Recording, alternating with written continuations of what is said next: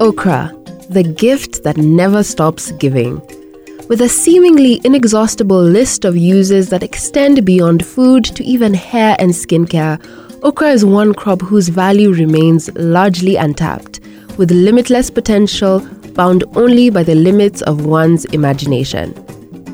If you have ever experienced the joy of crunching on a mouthful of deep fried okra, the comfort of a slippery, slurpy, warm bowl of okra soup and fufu, or the party in your mouth that is the New Orleans gumbo. Well, my friend, you have Africa to thank for that. On this episode of the Changing Narratives Africa podcast, we take a virtual tour of the kitchens and farms across our beloved continent to learn about the real origins of okra and its place in the global food landscape. My name is Natalie Sifoma. And I'm Lesmi Rungu. Welcome to Changing Narratives Africa.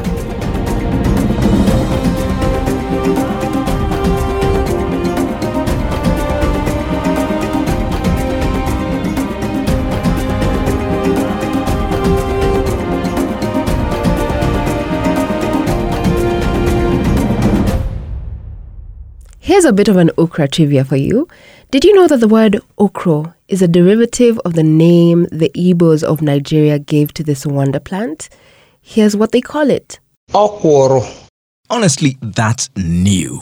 But I know it bears many different names across the world. It's okra in America, lady's fingers in Britain, quimbombó in Spanish, quiabo in Portuguese, and okara in Hindi.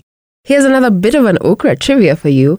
Did you know that while many people across the world consider okra a vegetable, it's actually a fruit? I won't lie. I can't imagine eating okra the same way I'd eat any other fruit. But regardless, okra's nutritional value is unquestionable. You see, many people may be unaware of how nutritious okra is. From vitamin C to proteins, okra has it all. Mm, now that is something. Many fruits and vegetables are not particularly great sources of protein, and that's what makes okra unique. By the way, Leslie, have you tasted okra before? N- not yet. But that's why I'm excited about this episode. I'd like to learn how it's prepared and maybe enjoy a bowl afterwards. Well, let's make that happen, shall we?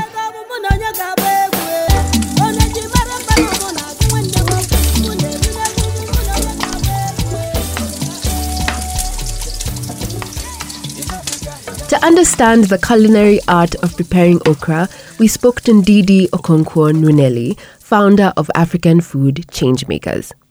Yeah, so okra is really a treasured vegetable in West Africa.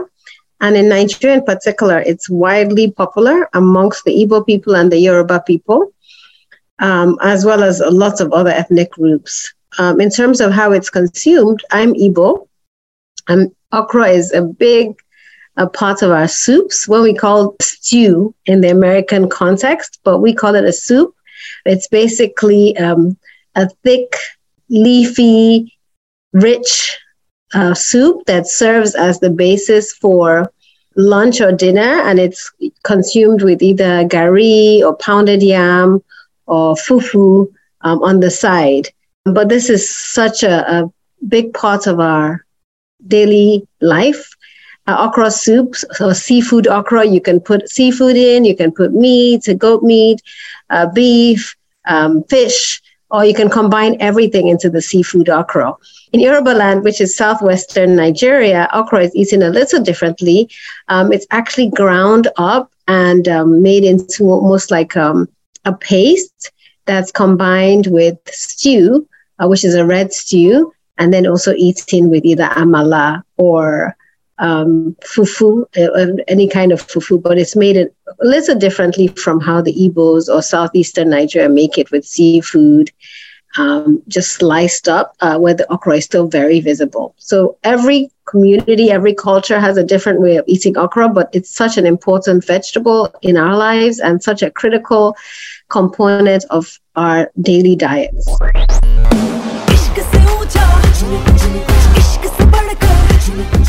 Looks like Nigeria is a place to be to learn and tantalize your taste buds with different okra meals. That's true. And then there's also New Orleans, the city on the Mississippi River that's known for gumbo, a thick stew that has okra as one of its key ingredients.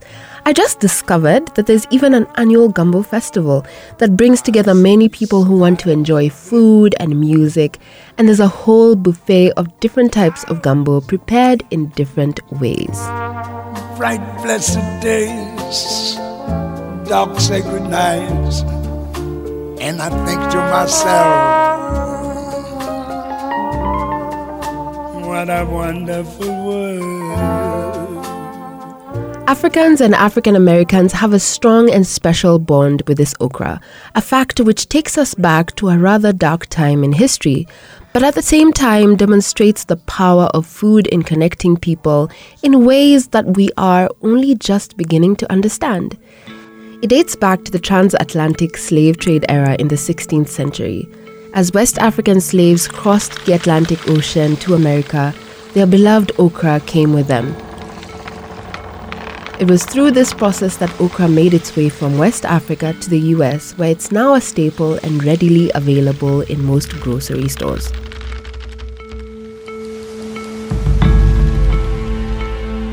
It is thought that okra might have originated in ancient Egypt, where it was grown along the Nile, or in Ethiopia, where it's known by any of three names Kinkase, Adeha, or Bamia.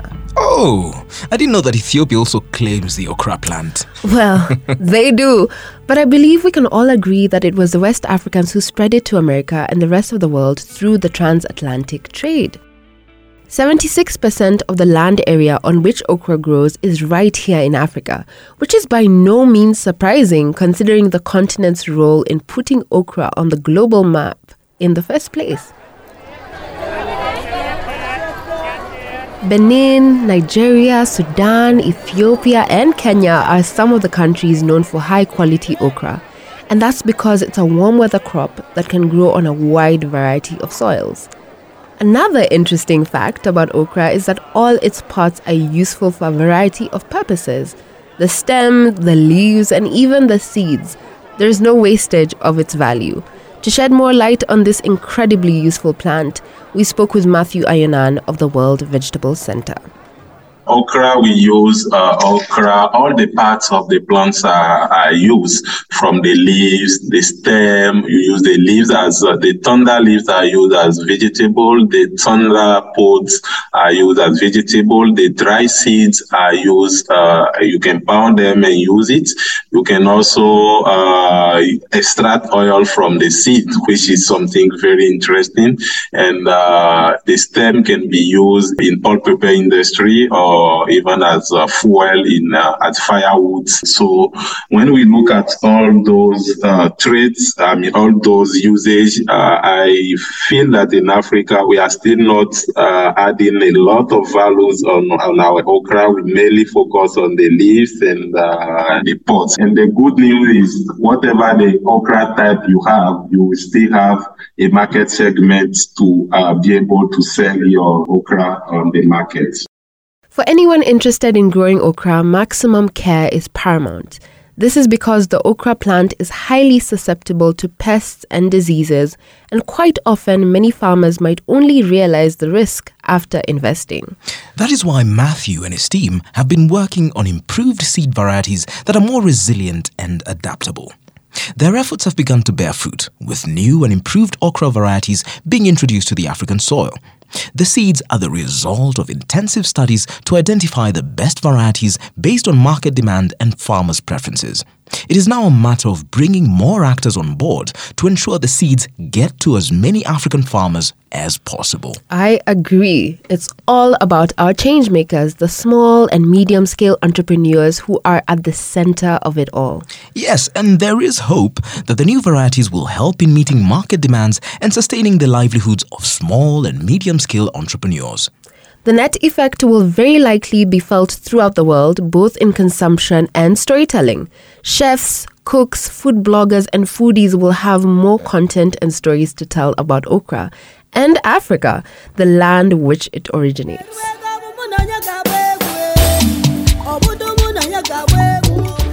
So, Leslie, there you have it. Are you still up for an okra dish?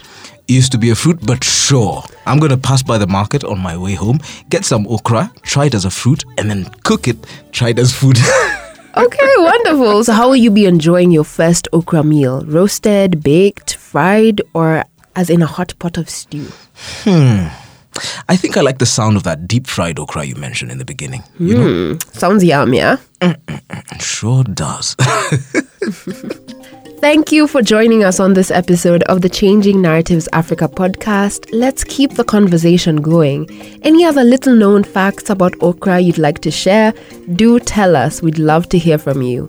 You can engage with us online through our website that is www.afchub.org. The Changing Narratives Africa podcast is a product of African Food Changemakers, which is powered by Nourishing Africa and Changing Narratives Africa.